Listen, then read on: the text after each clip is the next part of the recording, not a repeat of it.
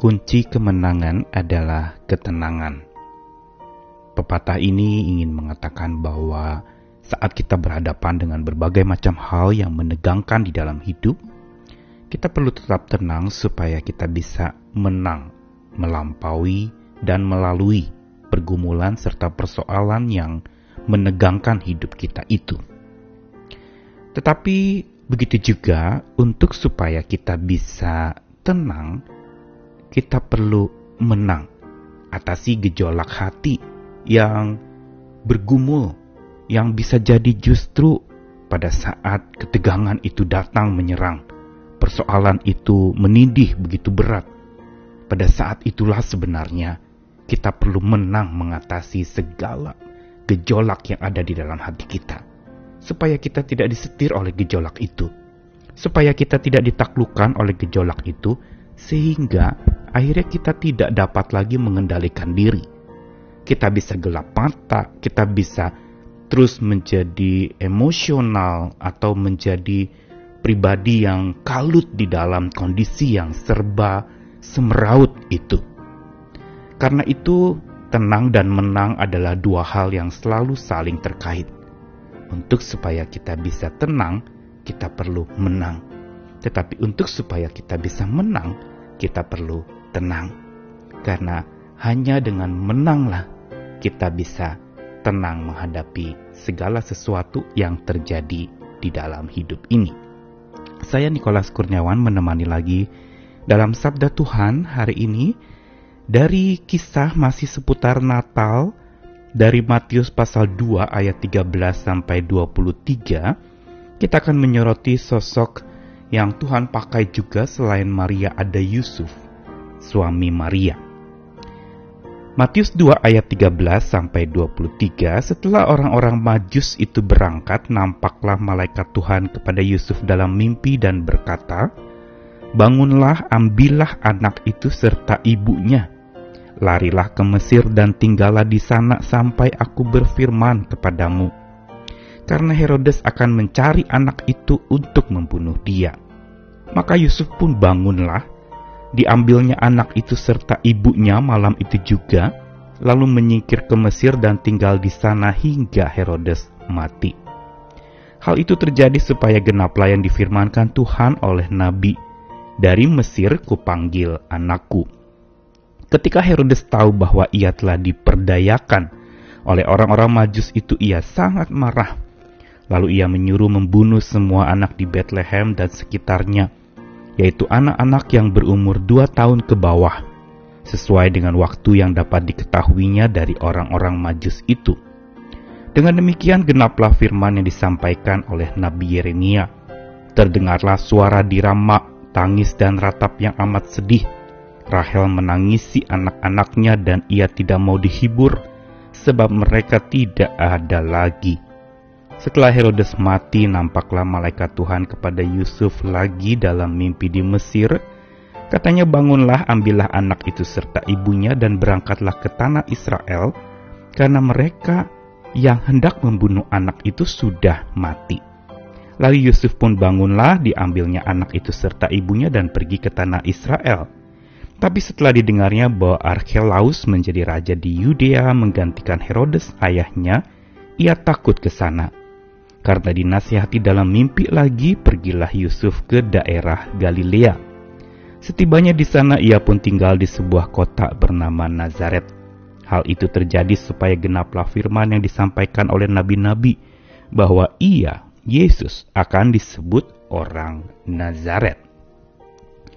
Bacaan dalam perikop Matius pasal dua ayat tiga belas sampai dua puluh tiga adalah satu sisi yang begitu menegangkan dari peristiwa Natal mula-mula. Walaupun ini memang bukan di hari-hari kelahiran Tuhan Yesus, tetapi kira-kira sudah sekitar satu tahun lebih dari kelahiran itu, di mana orang Majus datang melakukan perjalanan yang begitu jauh dengan dipandu bintang yang dari Tuhan, sampai akhirnya orang Majus itu bisa bertemu dengan bayi Yesus. Tetapi waktu itu Yesus sudah bukan bayi lagi karena usianya sudah satu tahun lebih. Dia sudah menjadi seorang anak. Dan sepulang orang-orang Majus itu kembali ke tanah asalnya, maka Herodes pun marah dan mengira dia diperdaya oleh para Majusi itu, sehingga dia perintahkan untuk membunuhi anak-anak di bawah usia dua tahun. Sesuai dengan awal di mana orang Majus itu datang sampai lalu kemudian orang Majus itu sudah menemukannya. Dan lalu kemudian kita melihat bagaimana peristiwa ini adalah peristiwa yang sangat mencekam, terkhusus buat Yusuf dan Maria yang tentu saja itu akan menjadi terancam oleh ancaman pembunuhan bagi anak-anak kecil pada waktu itu. Dan yang menarik yang kita akan renungkan adalah justru reaksi dan sikap Yusuf ketika berhadapan dengan persoalan hidup yang begitu berat, bahkan berisiko kematian. Perhatikan bagaimana Yusuf menghadapi masa-masa tegang itu. Dia tidak bereaksi dengan lalu kemudian emosional, tetapi kita lihat bagaimana malaikat Tuhan memandunya di dalam mimpi. Kalau kita lihat dari bacaan tadi, ada setidaknya tiga kali Yusuf dijumpai oleh malaikat Tuhan dalam mimpi.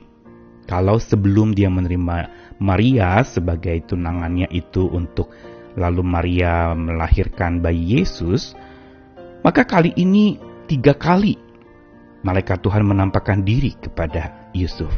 Dan inilah yang justru menjadi bekal, bahkan kekuatan, ketenangan buat Yusuf.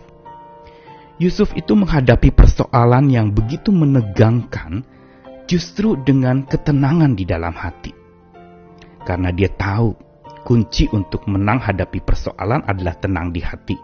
Tetapi untuk bisa tenang di hati, jiwanya perlu menang mengatasi segala ketegangan yang ada. Reaksinya terhadap peristiwa yang begitu mencekam dan mengancam itu tidak membuatnya lalu kemudian menjadi jatuh takut dan lalu kemudian patah semangat.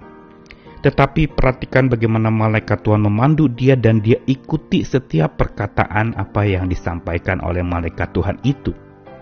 Pertama disuruh bawa anak itu serta Maria lalu lari ke Mesir dan tinggal di sana sampai lalu Herodes mati.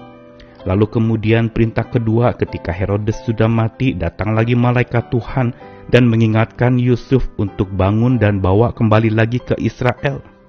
Tapi lalu yang ketiga kalinya kita lihat bagaimana juga di dalam mimpi Yusuf dinasihati untuk pergi ke Galilea. Dan kita lihat bagaimana relasi Yusuf dengan Tuhan, inilah yang justru menjadi kekuatan dan ketenangan dia. Dia sangat berpegang teguh kepada Tuhan sang penenang hatinya. Selain itu bukan saja dia berpegang teguh kepada apa yang dikatakan Tuhan, tapi dia juga rela untuk dirinya dipegang teguh oleh sang penenang hati itu. Sehingga dari sinilah sumber ketenangan itu berasal. Dan kita lihat bagaimana Yusuf Tuhan pakai luar biasa untuk menjadi pelindung bagi Maria dan Yesus yang waktu itu masih usia kanak-kanak sekali. Kita melihat bagaimana pelajaran dari kisah Yusuf ini. Dia sungguh memahami arti menang dan tenang.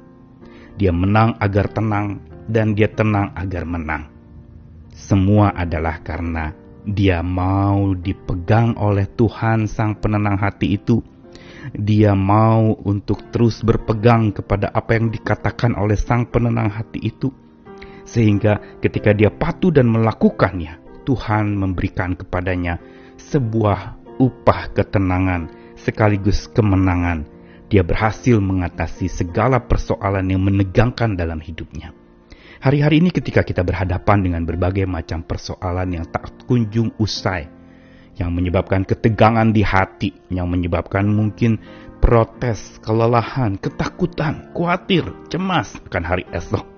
Mari kita belajar dari Yusuf hari ini untuk supaya kita bisa tenang, supaya menang, dan supaya kita bisa menang agar kita menjadi tenang. Karena itu tetaplah hidupmu dipegang oleh Tuhan. Dan juga tak henti kita berpegang kepada apa yang Tuhan katakan. Karena dari situlah sumber kemenangan kita berasal. Selamat menang dan tenang bersama dengan Tuhan kita. Amin.